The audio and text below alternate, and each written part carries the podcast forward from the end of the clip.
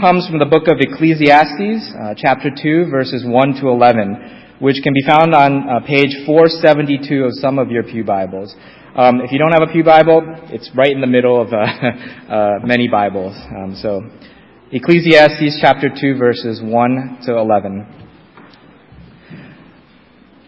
I said to myself, Come now, I will test you with pleasure and find out what is good. But that also proved to be meaningless. Laughter, I said, is madness. And what does pleasure accomplish? I tried cheering myself with wine and embracing folly, my mind still guiding me with wisdom. I wanted to see what was good for people to do under the heavens during the few days of their lives. I undertook great projects. I built houses for myself and planted vineyards. I made gardens and parks and planted all kinds of fruit trees in them. I made reservoirs to water groves of flourishing trees. I bought male and female slaves and had other slaves who were born in my house. I also owned more herds and flocks than anyone in Jerusalem before me. I amassed silver and gold for myself and the treasures of kings and provinces. I acquired male and female singers and a harem as well, the delights of a man's heart. I became greater by far than anyone in Jerusalem before me. In all this, my wisdom stayed with me. I denied myself nothing my eyes desired. I refused my heart no pleasure. My heart took delight in all my labor, and this was the reward for all my toil. Yet when I surveyed all that my hands had done and what I had toiled to achieve, everything was meaningless, a chasing after the wind. Nothing was gained under the sun. This is God's word.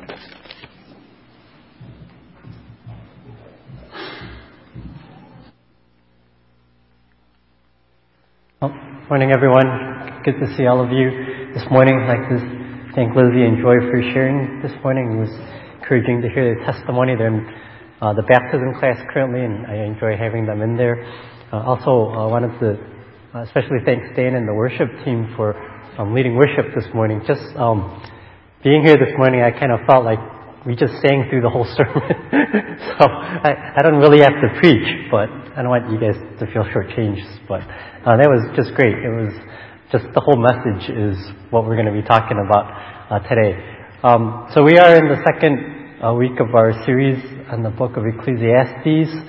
And you know, this book causes us to have much introspection on why we do the things that we do. You know, the leading question in the opening verses it asks, what does a person gain from all his labor at which he toils under the sun? For many of our families, the majority of you parents both work, uh, my family included, and we spend our weekends driving our kids from one activity to the next. Why? So that we can have enough money to be able to live in a nice home and have enough money to allow our kids to participate in all these extracurricular activities, in addition to hopefully saving enough money for college and retirement when that comes. Is that the gain the author speaks of? For those of you who are single or young married and working, you know, you work hard to save. Why do you do that? So that you could be in the position that me and the other families are in. Those of you who are in college or deciding majors or life after undergrad, you know, what is the gain you hope to accomplish? And I know you, a lot of you high schoolers, my daughter's included, is stressing out about colleges and college apps. Why? You know, so you can get into a good college that will hopefully provide you a financially stable job. But to what, but to what end? You know, what's the point of doing what we're doing? Is the author writes, in Solomon, what does a person gain from all his labor at which he toils under the sun? Why do we do the things that we do? It's like that story I think some of you heard of um, the Wall Street executive who traveled to a Mexican fishing village and spoke with one of the fishermen there. Um, as I said, I think some of you heard this story before, but there's this invest, American investment banker who was uh, traveling to Mexico and was at the pier of this small coastal Mexican fishing village when a small boat with just one fisherman docked. Inside the small boat were several large yellowfin tuna. And the American peered over and looked into the boat and saw the fish and complimented the Mexican fisherman on the quality of his fish. And he asked how long it took him to catch these fish. And the Mexican replied, only a little while.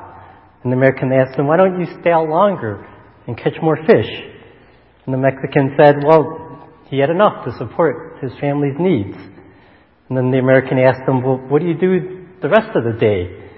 And the fisherman said, well, I sleep late, I um, fish a little, I play with my children, I take a siesta with my wife in the afternoon, stroll into the village each evening where we, uh, you know, drink wine and, and we chat amongst friends.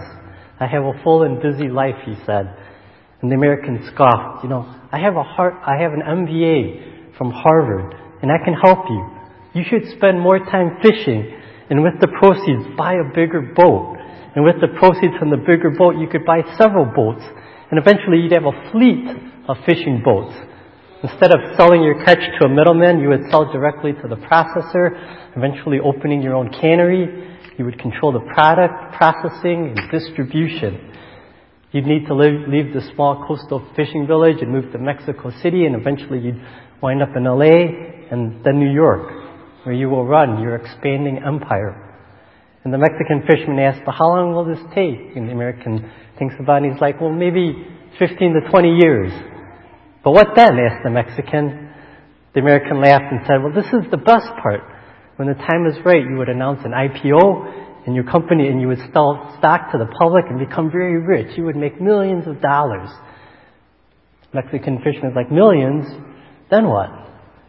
The American said, well, then you would retire. Move to a small coastal fishing village where you would sleep late, fish a little, play with your kids, take siestas with your wife, and go to the village in the evening and chat with your friends. I mean, is this really the end goal? As Pastor Tim preached in the first message, the author of Ecclesiastes would declare this is meaningless.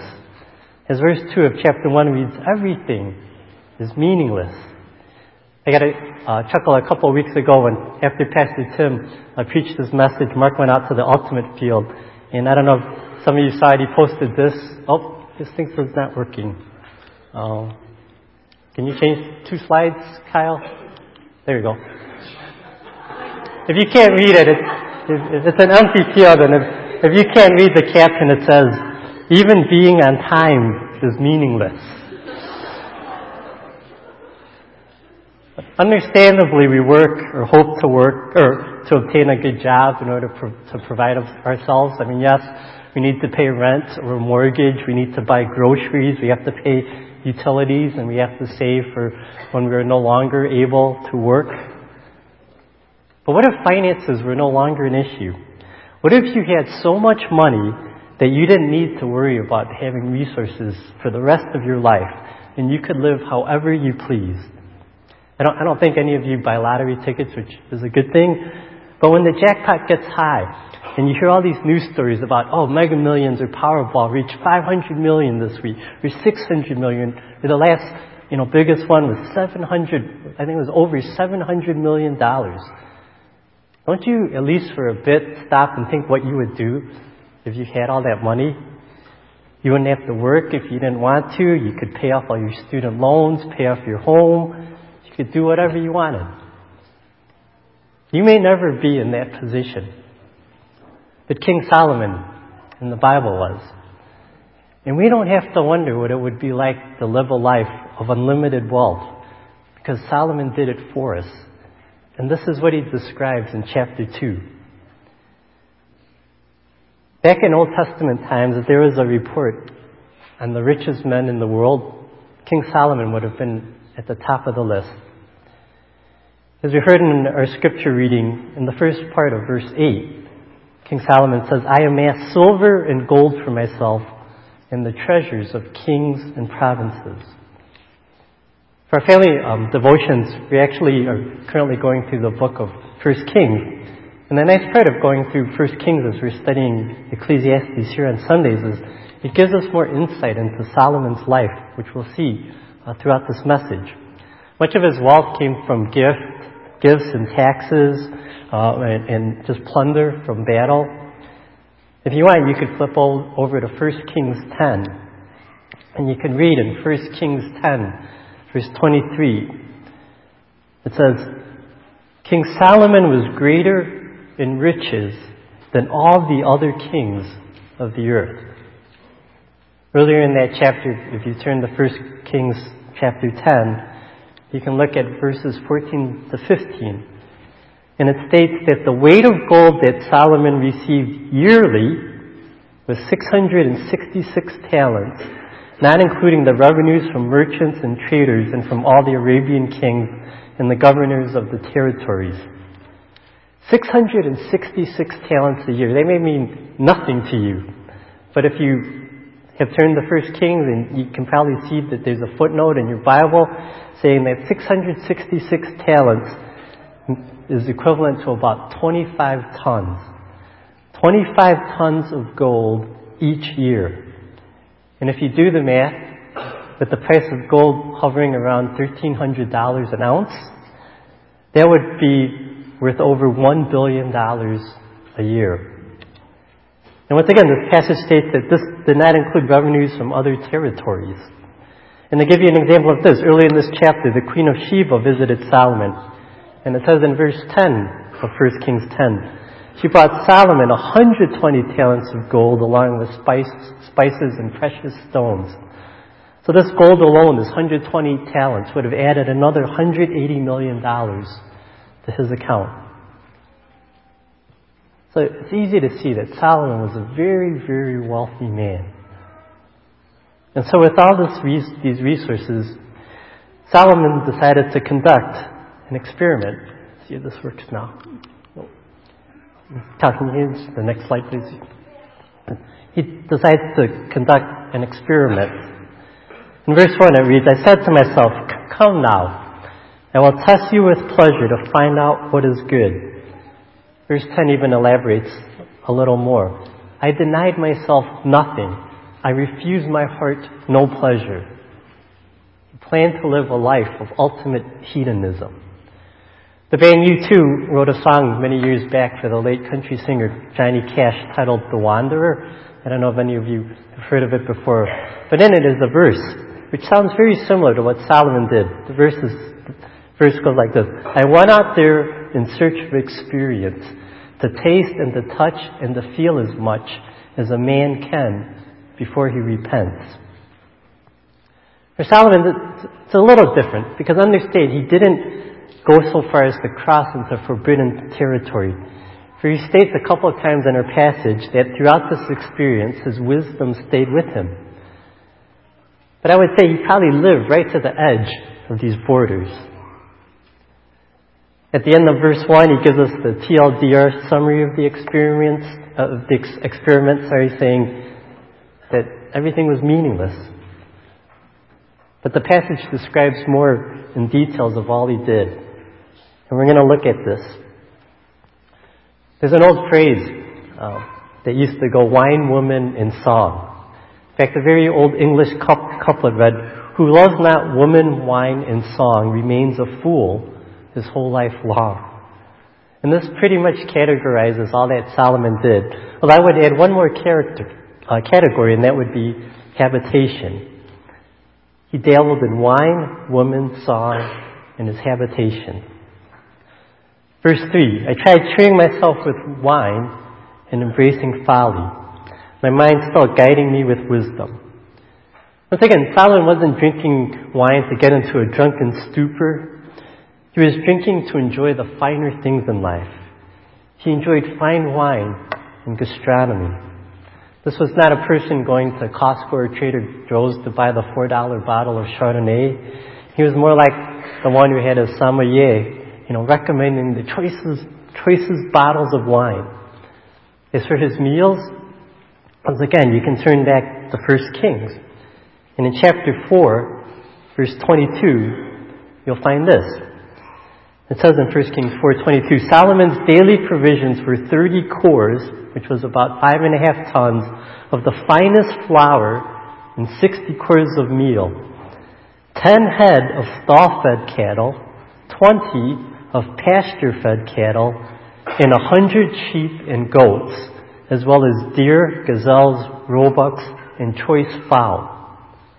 I mean, this of course was not only for Solomon, it was for his whole palace. But still, this was his daily provision. All these animals, all this fine grain. Regarding his habitation, he continues in verses 4 to 6.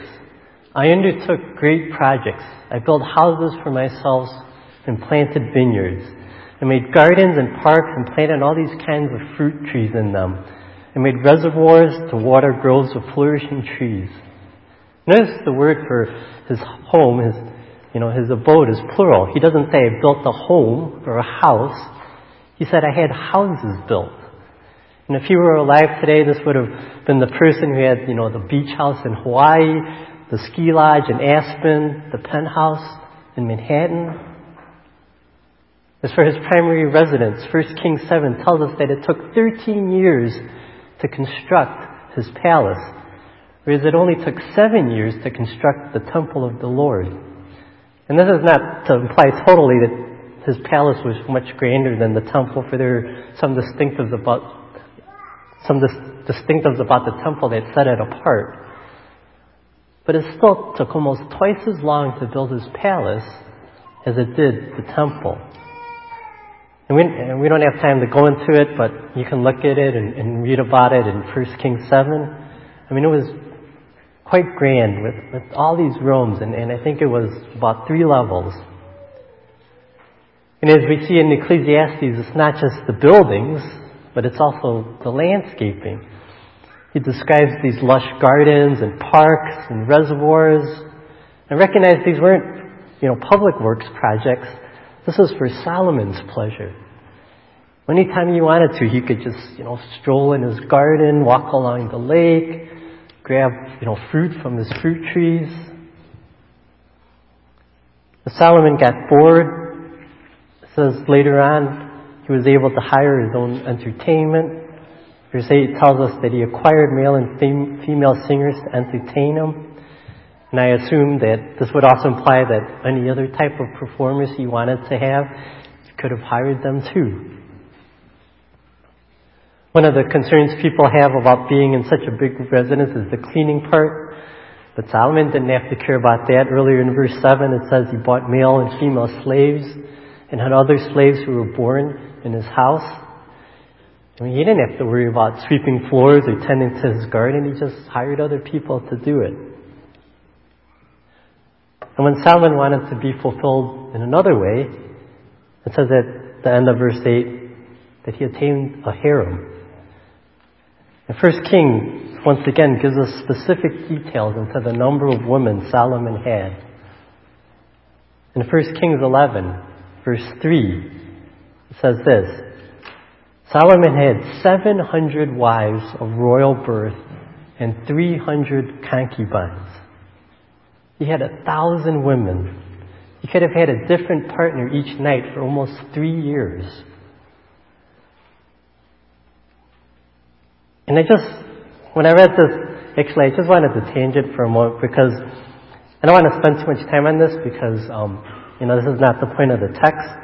But, but I do want to say something about this in light of all the, you know, the recent news going on these past couple of weeks with Harvey Weinstein and, and the, you know, hashtag MeToo campaign that hundreds of thousands of women are responding to around the world. Yes, you know, you, you look at King Solomon's life and, and he had these women at his disposal. And yes, this is in the Bible. But when you read the entirety of Scripture, uh, you know, understand this does not represent a biblical view of women. God did not condone what Solomon was doing. And also we read in 1 Timothy. In 1 Timothy, Paul's writing to his protege, this younger pastor. And he instructs Timothy in chapter 5, verse 2. He says, Treat older women as you would your mother, and younger women as sisters. And then he adds this with absolute purity. With absolute purity. And I'm sure many of you know there's all these other verses about, you know, husbands and wives and how husbands are supposed to love and care for their wives. and love them as Christ loved the church. You know, when I, when I read this, I just had to take a step back with all the news going on about this because I know for us men, this is such, you know, an area of temptation for us. You know, maybe more so in our thoughts than in our actions, but, you know, let's covenant together to not view women in this way. To not view them as objects for our personal gain, but to care for them in purity, seeking to encourage them and build them up in Christ you know, following Jesus' example, anytime we see Jesus interacting with women, he never crossed any lines. You know, he treated them with respect, he uplifted them, he gave them grace. You know, men, let's let's covenant together to treat our women like that. Older women, as we would our mothers, younger women as our sisters, with absolute purity. But getting back to the main point of the text, you know, we read all this. Solomon lived a life of hedonism. You know, as he said in verse 10, he truly did not deny himself anything his eyes desired.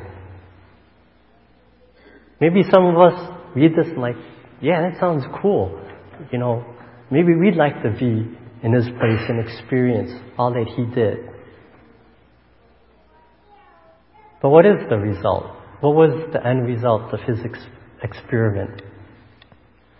And to truly understand this point, we have to understand the meaning of this word hevel. So this word hevel is the word that's translated meaningless throughout Ecclesiastes 2. Anytime you find the word meaningless, you know, meaningless, it's this word hevel. And that's how it's translated in the NIV. Maybe you have other versions. In, in the ESV, I know many of you use, it's translated as vanity. Other, word, other versions of the Bible use the word futile or futility. But uh, hevel literally means breath or breathe or breeze. The breeze. Uh, can, yeah. Can we turn to the next slide? Uh, next point? Yeah. And other examples of this word are found in passages like Psalm 144 verse 4, which says, Man is like a breath. This is the word hevel. His days are like a fleeting shadow. And also Proverbs 31:30, where it says, "Charm is deceptive and beauty is fleeting." Again, that's this word hevel. But a woman who fears the Lord is to be praised. So with that understanding, the point I want to make is that when the NIV translates hevel as this word hevel is meaningless throughout the book of Ecclesiastes, it's a little bit misleading. Because the author of Ecclesiastes does not see everything as meaningless. In our passage, at the end of the experiment, it says that in verse 10, My heart took delight in all my labor, and this was the reward for all my toil. So obviously he found a bit of satisfaction in it. He took delight in his labor. He found it, to some extent, his reward. But then, in verse 11, he says, When I surveyed what my hands had done, and so, you know, and, and he goes on, at the end he says, everything was meaningless. Everything was hevel. But once again, it wasn't that he saw this as meaningless since he took some delight in it, since he found some satisfaction in it. I think in verse 11, what he's saying is that he realizes that though this experiment may have provided some pleasure for him, it was all fleeting. It was just a breeze that just comes and goes, which is why he has, there was like a chasing after the wind. You know, he said, I lived a life that people could only dream of living. But I tell you, this did not satisfy me. This may have provided some temporal satisfaction, but it doesn't last. And he would warn us, if this is what you are living for, you will find the same result. As one rabbi stated, it does not satisfy that unnameable hunger in the soul. You know, for us, we do things for enjoyment. You know, we play sports, we go out and eat, we get together with friends. And we do them not because we think we're meaningless, they provide a certain amount of satisfaction and pleasure. But once again, Solomon will warn us if this is what you're living for, it will fade away. And you will be left with nothing. So the question is, where does one find lasting pleasure? And the specific text doesn't tell us, but fortunately we have the whole of Scripture to call upon. The psalmist in Psalm 16, verse 11, writes about God and he pens this, You make known to me the path of life. You will fill me with joy in your presence, with eternal pleasures in your right hand. And in John 10:10, Jesus says about himself, I have come that they may have life and have it to the full. So lasting pleasure is not found in what the world strives after, but it comes in pursuing God and finding that He is the source of our satisfaction and pleasure. It comes when we live our lives for Him and seek to carry out our role in fulfilling His mission to bring about reconciliation and restoration to this broken world. Now, some people look at these verses and think this refers, you know, to the afterlife. We kind of pay our dues on earth, you know, kind of, you know, working hard, working diligently, struggling, suffering, in order that we can experience pleasure when we get to heaven. but this is not totally true.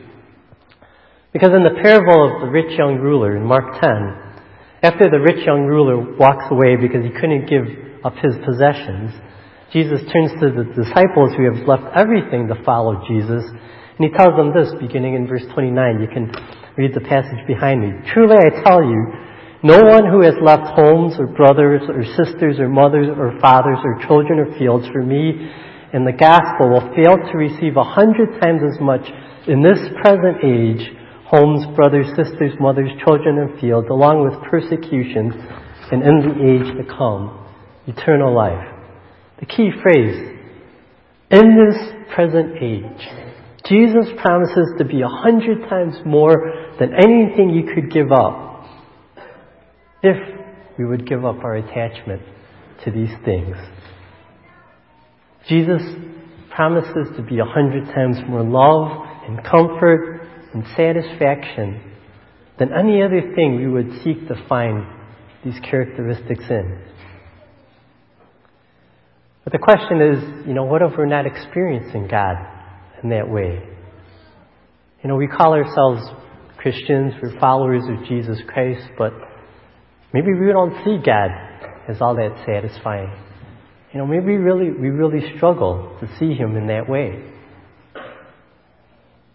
If that's the case, I would propose that maybe we aren't experiencing Him as much as we should because we aren't pursuing Him as much as we should. You know, during Crossbridge Retreat, Dr. Fizenmeyer, uh, you know, he was a great speaker, and, actually, if you don't know, I don't think they're up yet, but we're going to have his messages online on our website uh, pretty soon. Uh, but during the Crossbridge Retreat, Dr. Fizenmeyer shared that uh, quote from C.S. Lewis, that very familiar quote about, you know, how we are too busy spending time happily making mud pies in the slum when God offers us a holiday at sea. And he also shared with us that, you know, without even knowing us, he could easily see what's important to us by looking at our checkbooks and our calendars. And I would add one more thing to that list. Not just our checkbooks and calendars, but what we post on social media. I think people could look at our posting and they would make conclusions that we pursue good food, travel, friendships, time with family. And once again, none of these things are bad. They do provide a sense of pleasure and satisfaction. But are we spending so much investing in the temporary, which is happily making mud pies, at the neglect of finding out that which is truly satisfying, that which is truly lasting. I see we eagerly invest our time trying out new restaurants, you know, seeing the latest movies, going on trips, spending time with friends, which once again, there's nothing wrong.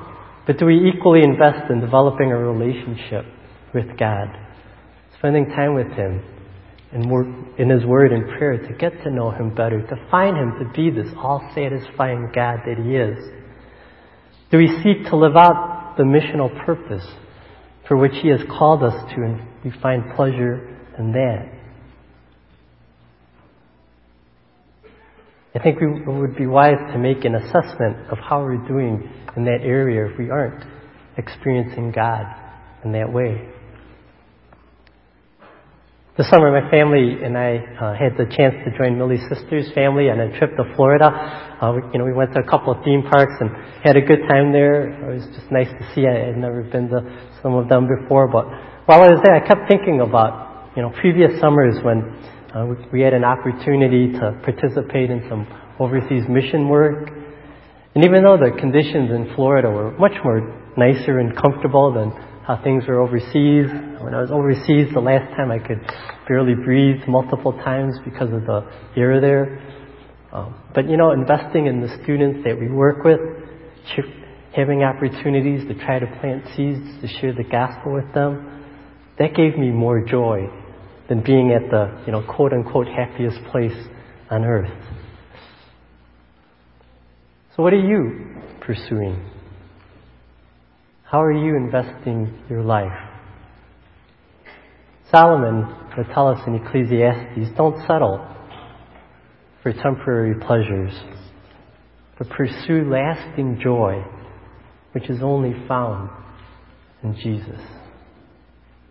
That Jesus would be all these things to us as we pursue Him and quit spending our time pursuing things that will just only are only like a breath and will be fleeting. Let's pray. Father, I just thank you for the wisdom of Solomon. The scripture tells us he was truly the wisest man on earth. And just for the, the wisdom that is imparted through us in the book of Ecclesiastes. Father, you know, maybe secretly uh, we would envy the opportunities that Solomon had, that we could only dream of experiencing things that he was able to experience. But Lord, let us heed his warning that even though these things may sound attractive to us, they're but a breath that just disappears and has no lasting value.